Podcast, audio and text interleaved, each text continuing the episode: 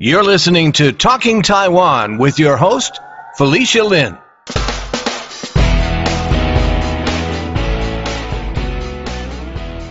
Erin Hale is a freelance journalist based in Taiwan.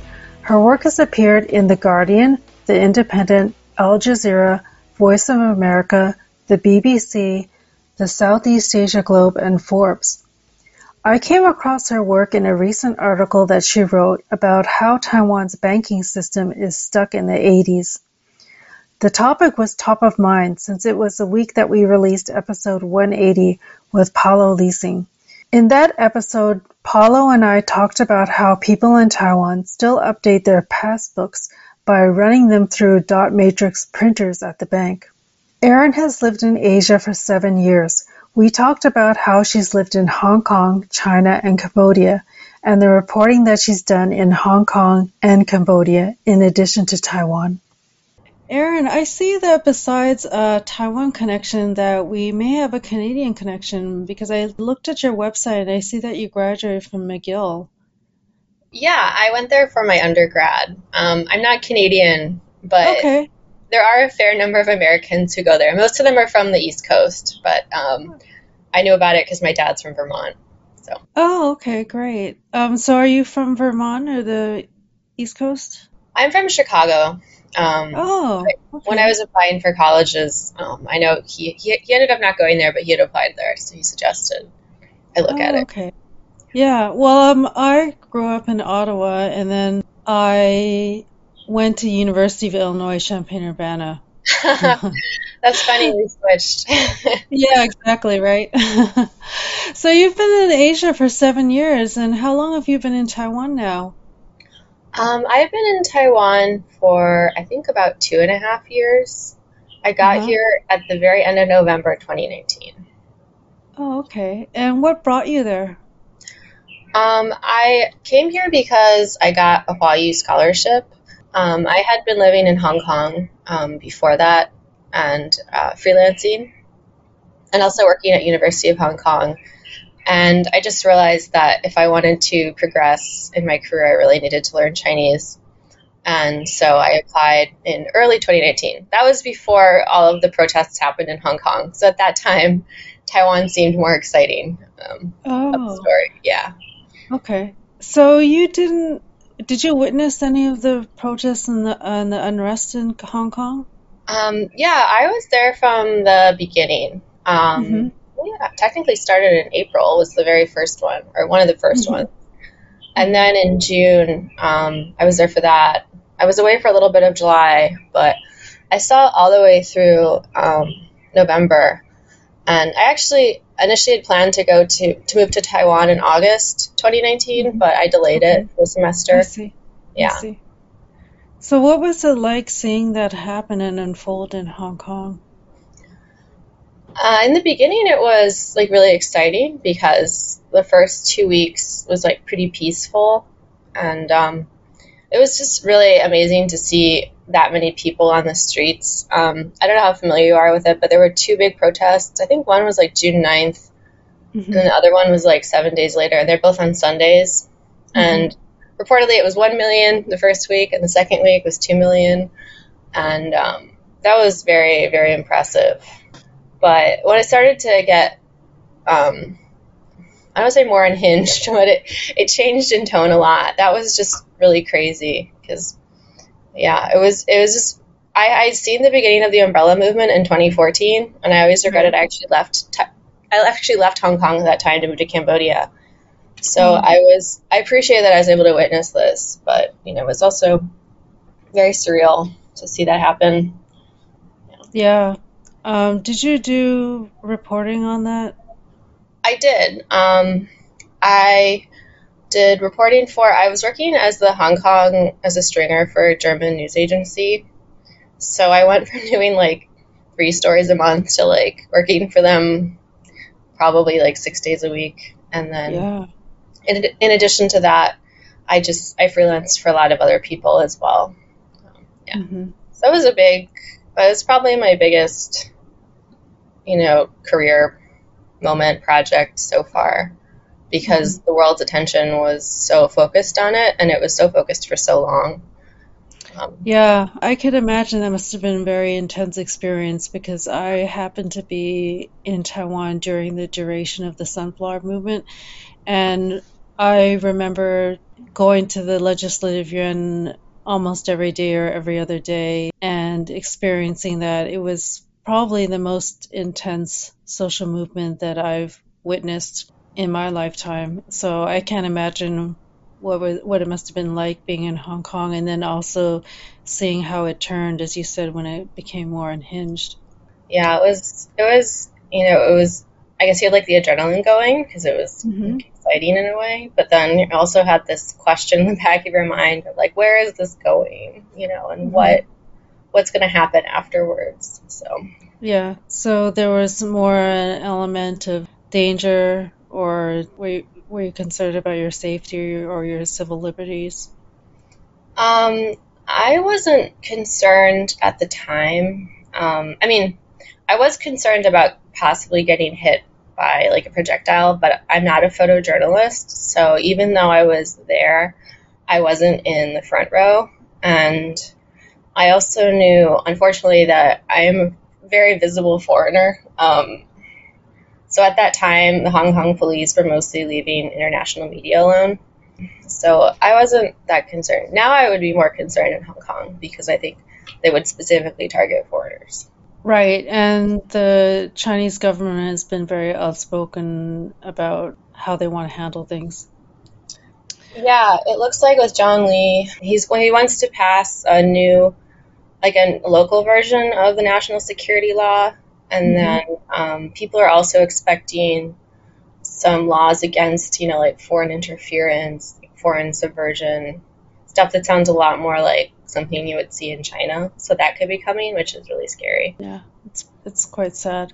On a lighter note, I got acquainted with your work when I came across a recent tweet about an article that you wrote about Taiwan's banking system. And uh, as most people who have uh, lived in Taiwan for any duration of time, it is uh, strangely stuck in the 80s. And it was quite funny because that was the week that we released an episode with uh, Paolo Leasing, who's the author of Startup Taiwan.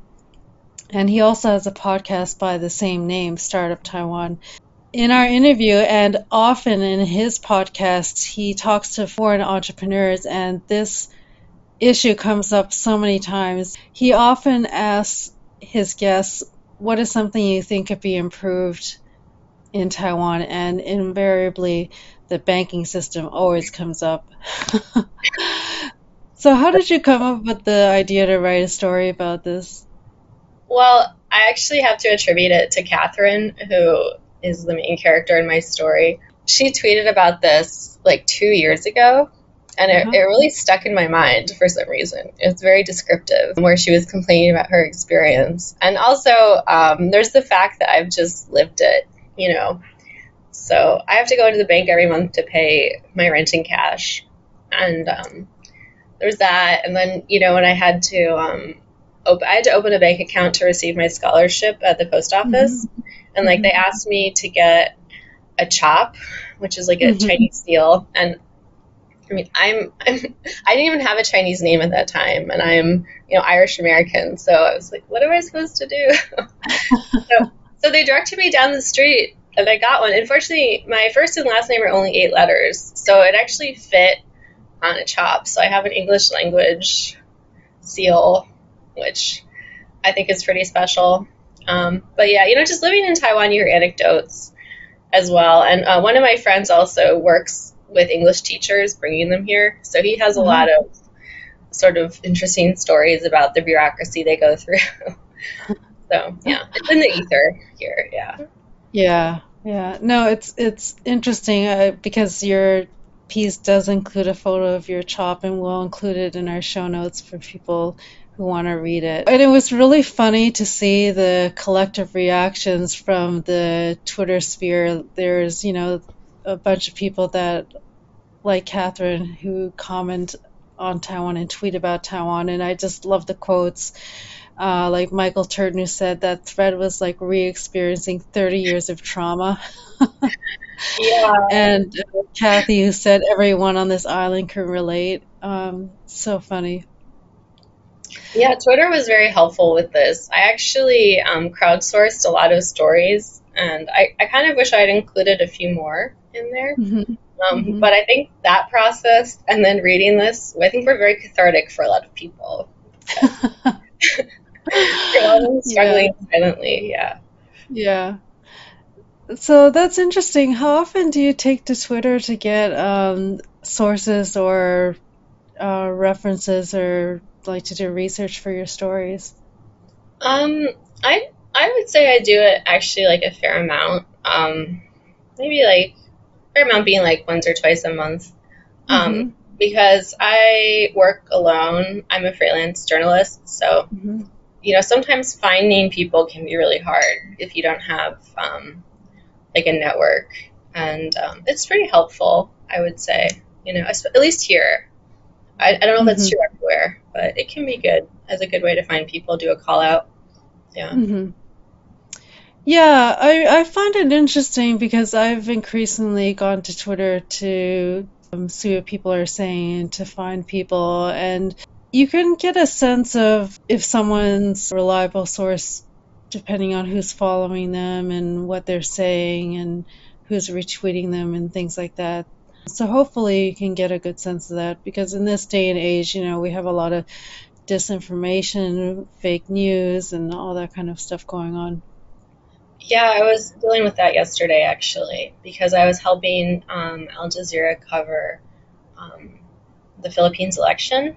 Mm-hmm. And I did a call out on Twitter to the Philippines, just being like, right. "How is your, um, you know, how is your experience voting?" And I got, I mean, Philippines loves Twitter apparently because it blew up, and I got wow. a lot of reactions from people alleging, you know, like voter fraud. And I was like, I don't know if this, if they're, you know, I, I got a lot, so I assume that some of it must be true. But I, I was definitely mm-hmm. like checking on people's profiles, you know, based on their comments to be like, does this look like, you know, it was just made? Does it look like a real person? You know, is there, if someone looks like they could be verified, maybe I can contact them, you know, stuff like that.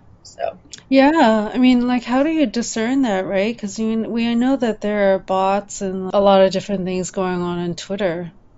I guess the blue check helps. Yeah. Um, and then you can also, as you said, like see if they know someone you know. Like in Taiwan, uh, Taiwan Twitter is fairly small, so I think it's mm-hmm. easier to check here, yeah. sure. But I think somewhere else, like the Philippines, where so many people are online, um, mm-hmm. I think be a lot harder. What do you think of these times that we're living in? I don't know if it may be if it's correct in assessing this or assuming this or well, I think in these times, it seems like we have a lot of more conspiracy theories, a lot of disinformation, a lot of fake news. Perhaps it could be social media. Perhaps it could be because we have a lot of more information circulating around the world with technology and the internet. Do you think, how does that affect your job as a journalist? It can be hard, you know, um, because you talk to I think it kind of comes up more when you're doing like vox pops. You're trying to talk to like ordinary people mm-hmm. because um, you can be like, uh, you can tell. I don't know. You can you can talk to them. and You're like, okay, I know that what this person is saying probably isn't true, but I can also see that they very much believe it. And then you're like, well, what is my role? Is it to correct you, or is it to push back, or is it just mm-hmm. to like report that like this is how you feel? And I think like two examples, I'll give like kind of extreme examples are mm-hmm. um, during the Hong Kong protests, people were protesters were rounded up and you know sent into these like jails, and I think the conditions were pretty bad. No, no one likes going to like a jail or a prison. It's very cold. There's not enough food. But you had these like stories of you know like a protester died or they were like sexually assaulted and like none of that. I think okay, sexual assault definition maybe is very broad here. You know, maybe mm-hmm. like the police touched them inappropriately. Mm-hmm. I can see that, but um, mm-hmm. these weren't like things you could verify. But and mm-hmm. they were. I don't think any of these were ever really verified. But you know, people really believe them, and so it's almost like they were true anyway. And then you talk to people, you're like, well, should I be sharing that they think this or am I spreading this further? You know, that was very challenging. Here in Taiwan, um, you don't see this in English so much, but mm-hmm. I know from my limited encounters with Chinese media and stuff, a lot of people believe a lot of conspiracy theories around COVID, you know, and like, or they really doubt the government and they'll just like share misinformation. And it can be surprising, you know. But I think a lot of this information in Taiwan's case, it's being shared over line. But you know, people really do believe that that Taiwan had a vaccine shortage last year because the government wanted to make money off of like Medigen or other oh. conspiracy theories. Mm-hmm. So like a lot of stuff like that. Mm-hmm. You know, it's not be a small number of people, but they do believe things like that, mm-hmm. and it's all shared on social media. So when you interview them, it comes out, and you're like, should I be, you know, you're like, what is my role? I'm not sure. if I should be yeah. telling you that's disinformation, or if I should just be, you know, mm-hmm. writing down what you say. So mm-hmm. it's tricky. Aside from going through the quirks of banking in Taiwan, that you've discovered some other quirks in, about Taiwan or living in Taiwan. Are there any stories that you care to share? Yes, I definitely encountered um, issues with Taiwan's immigration procedures that definitely came to a head for me. I mean, I was pretty loud about it um, during this time. there are other foreigners as well who had this problem where Taiwan has these very strict rules that if you're switching between different kinds of visas, you have to leave and come back. Uh-huh. But well, first that was hard because there was COVID. But then yeah. last May, they shut down all of their consulates worldwide in response to the outbreak. We had a big outbreak back then. Oh, and wow. then they stopped issuing documents. And like, so all these people who were, you know, trying to come here are probably vaccinated, like, could not come in. And like, wow. no one really seemed to be able to deal with this fact. And mm-hmm. what ended up happening was um, people would come in, but they had to come in on like these emergency visas. Mm. So you really needed to like know someone in government or have oh, someone boy. Contact in government. And I ended up having to leave Taiwan and go to Singapore and come back. Um, wow, it's really weird, but yeah, it was it was strange. I think it speaks to. The, I think there's a big sort of a cultural issue here you might have encountered where I think that like lower level employees are sort of like siloed off in terms of their like decision making ability mm-hmm. and also like just training. So like they couldn't deal with it. But then mm-hmm. for some reason there's no way to tell people at the top. They're like disconnected from them. So I would hear stories about like someone, you know, some people very high up in the Taiwanese government being angry when they found out about this. But there's no way for them to interact with people at the lower level who are seeing this problem. I think part of it is maybe middle management, where you have this, you know, culture where people don't want to tell their boss that something is wrong or criticize them or their policy. So that's something that I think kind of extends throughout. When you see a lot of bureaucratic problems in Taiwan, they're often it's this, just in a different context kind of repeated over and over again. Does that make sense? Oh, yeah, for sure. I think you gave a very good assessment and description of it because I've certainly had my share of visa immigration issues, which of course I won't get into on this episode. but um, yeah, there's definitely um, bureaucracy, and unfortunately, when it comes to things like this, sometimes you need to know somebody higher up to help you out when you get into these situations? Yeah, I was lucky. Uh, Ministry of Foreign Affairs helped me because I am a registered foreign journalist. Uh-huh. And I heard that I think one of the economic ministries was very helpful with getting tech people in. But mm-hmm. if your job falls under a category of another ministry, apparently some of them were like less helpful. Because mm. so, basically, the individual ministry had to get you a apply for your emergency pass. Mm. Not a good system. right. And now for a short break. Hello, listeners. We're going to be experimenting with some shorter form content, under 20 minutes long, and we'd like to hear from you. Would you like to listen to shorter episodes? What would you like to hear more of or less of? Email us at podcast at talkingtaiwan.com. We also have a special announcement for all of our donors, past, present, and future. We're giving all of our donors exclusive first listening access to upcoming interviews with Karen Lin, Democratic candidate for Justice of the Civil Court in Queens, New York, Chin Chih Yang, a multidisciplinary artist who was recently inducted into the New York Foundation for the Arts Hall of Fame, Michelle Kuo, an attorney, activist, and author of Reading with Patrick, which is a runner up for the Dayton Literary Peace Prize and the Goddard Riverside Stephen Russo Book Prize for Social Justice. Ed Lin, author of Death Doesn't Forget, and Joe Henley, author of Migrante. If you want exclusive access to these episodes and more, support Talking Taiwan by making a contribution to our GoFundMe campaign. We are so grateful for our growing listenership and all the support that we've been receiving. Now, back to the episode. What other ways do you get your sources for stories aside from Twitter? Are there any interesting stories that you can tell about how you've gotten sources for certain stories? I guess some of it is, you know, just like reading the news. I mean, a fair amount of what I do is just, you know, like reading the news and then writing about sort of doing like a summary, bigger picture summary for like Mhm. international media. So it might not be like same day coverage, but it'll be like a week wrap. Mhm. And then, um, you know, sometimes I think it's just like, you know, you know people, and then in the interview, they will just mention something. You'll be like, oh, I should, I should follow up on that. You know, Hmm. I think that's like a big way of getting a story. And then also, you know, over time, um, just like noticing trends that may or may not have been written about, but um, sometimes as a foreigner, I think it's good because you might notice, especially when you're new to Taiwan, you might notice things that people don't notice, you know, that are very obvious. I'm trying to think of an example I'm right now.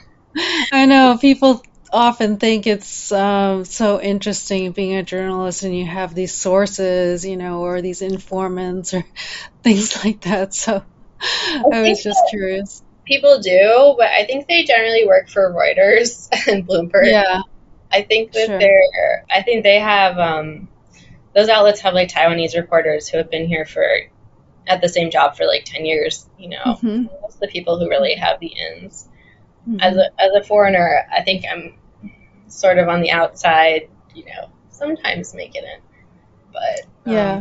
And yeah. also you're a freelance journalist. What would you how would you explain to people what it's like being a freelance journalist? Because as you said, it's not like you work for Reuters, but you write for several different sources, right? You have to pitch stories to different um, outlets.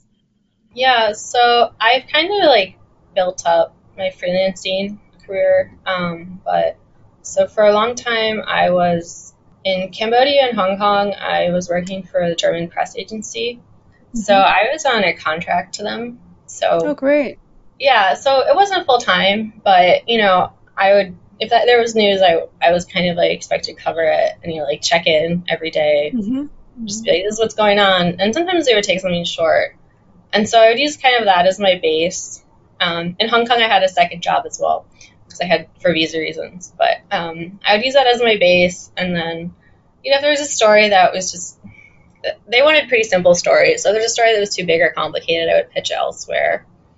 And then you develop relationships and, um, yeah, you know, kind of just like build. It's it's slow, but it can build. And there's a lot of in the beginning. There's a lot of cold emailing, but you know, usually once you find an editor, if it goes well, like they'll want to work with you again. During Hong Kong, the Hong Kong protests, that was a very unique situation where I actually had editors contacting me for the first time. Oh, interesting. Yeah, because especially in the beginning, you know, Hong Kong's really expensive. Um, so I think Mhm. people were not sure if they should send someone there, you know, or oh, I um, see. or they maybe the person needed to leave, they weren't there for that long, so they would have like freelancers like me fill in. Oh, I see. A lot of that was true for TV. Yeah. So did you do some TV when you were in Hong Kong? I did. I wasn't very good at it, but I did do. yeah, I did do some like you know stand up, like piece to cameras, like Uh-huh. you know, one minute, like here's what's happening. You know, the Uh-huh. anchor will ask you one or two questions, and then Uh-huh. yeah, it sort of cuts to something else. So I did a lot of those. Yeah, it's very different, right? Being on camera, it's a different kind of approach and way of reporting. Yeah, it sometimes it went well, and sometimes I just, you know, I was kind of learning by doing. So hmm it, sometimes it did not turn out as well as I would have liked. Right. What do you think it takes to succeed as a freelance journalist? Mm, I think that okay, so my cynical answer would be you probably need to be either have a second job or be someone who, you know, you can ask your parents for help if something really. Um, I think I think there's something to be said for the way that like as journalism has become more professionalized, like I think it has become much more of like a middle slash upper middle class profession because you kind of need that in the beginning to have that, you know, safety net. Like, okay, hmm if people hear me late, which happens a lot, or they'll wait till the very end, like 60 days to pay you, like hmm that's really stressful. Yeah. So you know, even in your like late 20s, you know, you might have trouble paying your rent and it's Mm. it's kind of scary. And you know, Yeah. if you don't have someone you can call to borrow money from or give you money, like that's bad. Wow. But I also think it's just a personality thing. You know, like glutton for punishment. Maybe it's more like also entrepreneurial, a little bit entrepreneurial, you know, like you're your own brand. So Yeah. Yeah, Yeah. it's tricky. So what do you enjoy about it? I definitely enjoy making my own schedule and being hmm able to Yeah. pursue one. I really hate offices. I worked in a few and they just like make me like very depressed. And I think Uh-huh. I'm okay working on my own as well. And I like learning new stuff. You know, even if sometimes it's a story that I didn't pick, like an editor pitched to me, it's Mhm. usually like at some I'll find something interesting about it, you know.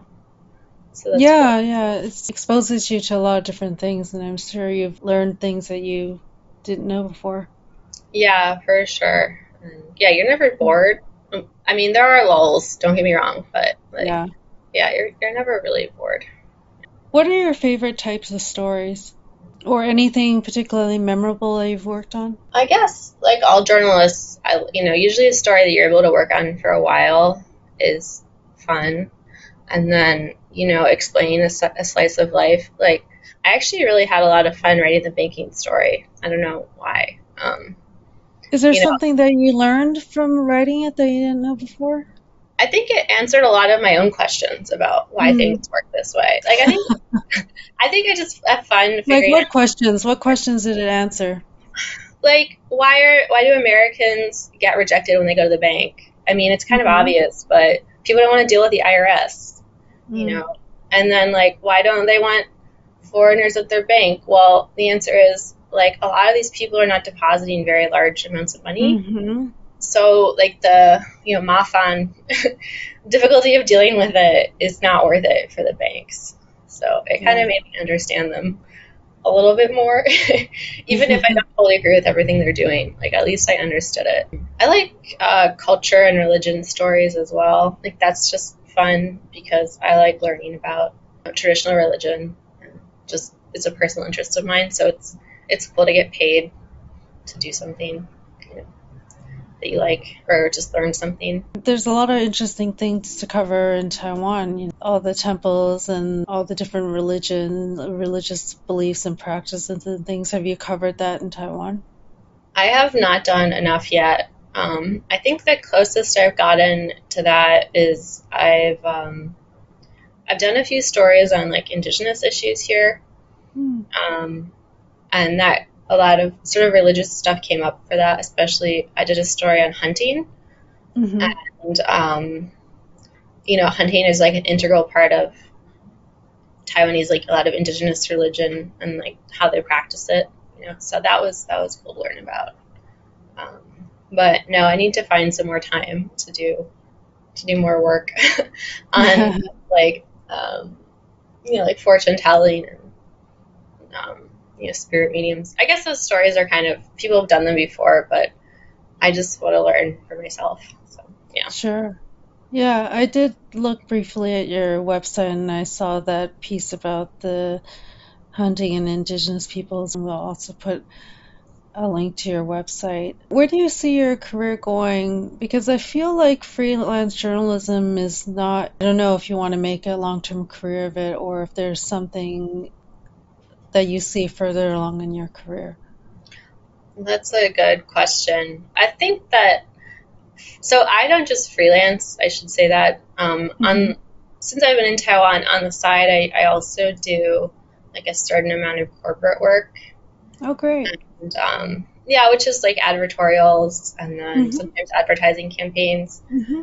um, for for like newspapers. They usually have mm-hmm. like the Times or Wall Street Journal have like an advertising mm-hmm. side. So that's that's okay. I don't know if I want to do that full time, but that is one way to make money. Um, but eventually, I would like to get a job where I guess I could maybe be on contract with someone, or I mean, I would love a quote foreign correspondent job, but those don't really exist anymore, and mm-hmm. you tend to not be a local hire. Um, mm-hmm. So, you know, it'd be cool if I could have a relationship with an outlet where I at least knew, you know, I was making X amount of dollars and, you know, maybe at some point would be considered for, you know, higher position. That would be good. You're learning Chinese. How's your Chinese going? It's hard. yeah. Yeah. Um, so I had to be, for COVID reasons, it's a long story, but I had to be like a full time student for a year and a half. Uh huh. So that was like two to three hours of class every day plus homework. Wow. So that was very stressful. Mm-hmm. Um, it was good because I think it got me over like the hump, but mm-hmm. it was also frustrating because it really emphasized a lot of the programs here really emphasized writing Hanzi by hand, mm-hmm. which not really relevant to my life. Um, so you kind of miss out doing other kinds of practice because you're spending so much time just trying to learn how to write mm. characters. Um, yeah it's very character heavy. So yeah. So what's your goal in learning Chinese? Is it to be proficient speaking or reading, or what is your goal? I think I would like to be able to. I mean, being able to read is a very high goal in Chinese. Um, yeah.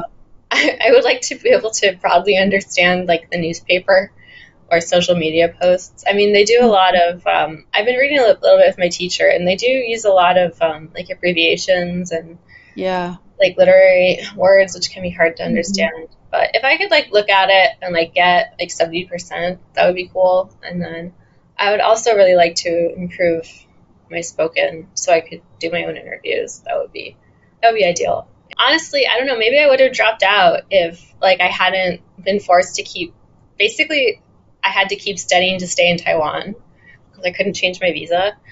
So it was kind of like the Taiwanese government was making me keep forcing me to keep going. as if I wanted to stay here. So that was kind of, um, you know, extreme, but I think in some ways maybe that was good. And now I'm still doing it at the same school. I'm just doing one-on-one classes, which are very expensive, oh, okay. but yeah. a lot more fulfilling. Yeah. Yeah. What is it that brought you to Asia in the first place? Because you've already been in Asia for seven years. So my parents did business in China, mm-hmm. and um, I laugh at them now, but um, like my stepmom was a very early believer in like the peaceful rise of China. uh-huh. Which you know, 20 years ago, people thought that this was, you know, yeah. I mean, it would happen. You know, China mm-hmm. was joining the WTO. Mm-hmm. Things were on the upswing. And then I went to, uh, I did a gap year. I went to gap year, so I went to Shanghai for a year after high school, where I did learn some Chinese, but mostly I was just like hanging out and going partying and stuff. Mm-hmm. But I feel very lucky that I got to see China then, because that was before the Olympics, and um, you did have this sense that things were getting better Mm-hmm. I don't have to explain. Like looking back on it, you're like, things are bad now, there's problems, but you know, it's gonna get better. But, I mean, I was also pretty young, but this is the impression I got from like older people I would talk to. Mm-hmm. Um, and I was like, cool, that's over.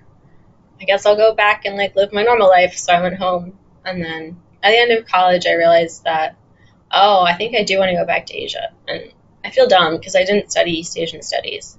Um, mm. I should have done that, but um, yeah, I I spent like a year at home, and then I decided to go to Hong Kong. So, so at the time, I wanted to go to Beijing, but Beijing had the smog apocalypse. Uh huh. This was like 2012, 2013, and Uh-huh. um, so I was like, I don't want to get lung problems for an internship, so I went to Hong Kong instead. Yeah. Yeah. And have you been to China recently? I did. I went to China twice in like 2018, 2019, so that's not that Mhm. recent. Um, One Uh-huh. was a trip to Shanghai, um, which was kind of like unrecognizable. And then another was a trip to Guangzhou, Mm-hmm. um, which felt more like Shanghai when I was there in the mid 2000s. Because they have a lot of, um, there's a lot of like European buildings there. And um, some of them are kind of run down in the way that they were in Shanghai before Right. this like, influx of gentrification. So it kind of it actually really reminded me of like the old Shanghai. Yeah. But those are just two short trips. So Yeah, yeah. And I don't know if you have any thoughts on what's happening there now. it's just really sad, you know, Yeah. because, um, you know, you meet foreigners who, journalists and other people who, you know, they really love living in China. And, Mhm. um, or they did. And I think things have kind of been going bad. It seems like the milk has been souring for a while. You know, there's been this like rise in anti-foreign feeling, and I think now with COVID, they just really feel like it's really over. So people are leaving. So you have some contacts that are in China now? Um, yeah, just like friends, you know, Mhm. Mostly foreigners, but also, you know, like a lot of um, the journalists in Beijing had to come to Mhm. Taiwan last year because they Yes. couldn't get their visas renewed. Right. So, you know, just talking to a lot of them, and you know, they say, you know, anyone who came to China, you know, like over five years ago, like really like it, and they have these like fond memories of you know traveling. Mhm. and It's be kind of you know, chaotic, but in like an interesting way that made it worthwhile. And then anyone who came like within the last four or five years has much more negative views of China because they didn't get to see this like good side. They just got to see, you know, tighter and tighter rules, more and more Mhm. anti feeling, more and more anti foreign feeling. You know, Mm. so I thought that was an interesting observation. Yeah, yeah. Um, so yeah, are you going to be doing uh, any more coverage in uh, other parts? Like I know that you, as you mentioned, you covered uh, Cambodia, Laos, or other parts of Asia. I would really like to. Um, I would definitely, you know, once we're, we're still kind of restricted by travel here, um, Yeah. but I would like to be able to travel more. Um, I would definitely like to go back to Cambodia because Mhm. um, things have. I don't know if I want to live there again, but at least for a story, because um, things have really changed there. Um, Yeah, I'm sure. yeah, it's very China centric now. It wasn't Oh, when I was there. Yeah. Hmm. Basically, what happened was I think Donald Trump got elected, mm-hmm. and then I think Cambodia figured out that, or Hun Sen figured out that he didn't give a fuck about Asia. You know, like, sorry. They figured out that he didn't care, care about Asia. Like. Obama had that pivot to Asia, and then in that vacuum, just like China Hmm. entered. And things really changed overnight, you know. Hmm. So now it's kind of like a Chinese colony almost. Oh, wow. So you lived in Cambodia, you said? Yeah, I lived there for three years. Yeah. Oh, okay. Great. Well, thank you so much. Um, it's been really interesting talking to you about your work and what you're doing. And how can people learn more about you and your Um, work? my I think my website I need to update, but I think my, I have a very active Twitter account, so that might Yes, be. I see that. You have quite a following. A lot of that was from the protests, the Hong Kong protests, because I think Mhm. people would embed my photos into Reddit. So I got a Oh. lot of pho- I think I got a lot of followers that way. I've been told I complain a lot on Twitter, so I apologize. Do you still have a, lot of contacts in Hong Kong? um, yeah, I still have a lot of friends there, but Yeah. a lot of the people I used to interview, unfortunately, are either now in prison Oh, that must be really disconcerting. Oh, boy. it's it's pretty sad. Yeah. I, Yeah. I would like to actually send one of them mail, but apparently I can't Mhm. right now because of COVID protocols. But Oh, wow. yeah, no, it's it's like try not to think about that for too long because Yeah, it's kind of upsetting. Yeah. yeah. Well, thank you so much. Um, so I will share your website and your Twitter handle on our website for this episode for people who want to know more about you. And thank you for taking time out of your schedule to be on Talking Taiwan. No problem. Thank you. I've been speaking with Erin Hale about her work as a freelance journalist. Now it's time for you to show us some love. We just found out that you can rate us on Spotify. Or if you're listening on Apple Podcasts or Audible, leave us a review there. It helps others to discover Talking Taiwan. To learn more about any of the items mentioned in this episode, visit our website, talkingtaiwan.com. There we'll list any related links. Thank you for listening to another episode of Talking Taiwan. I'm your host, Felicia Lin. Talking Taiwan is brought to you by Forumosa.com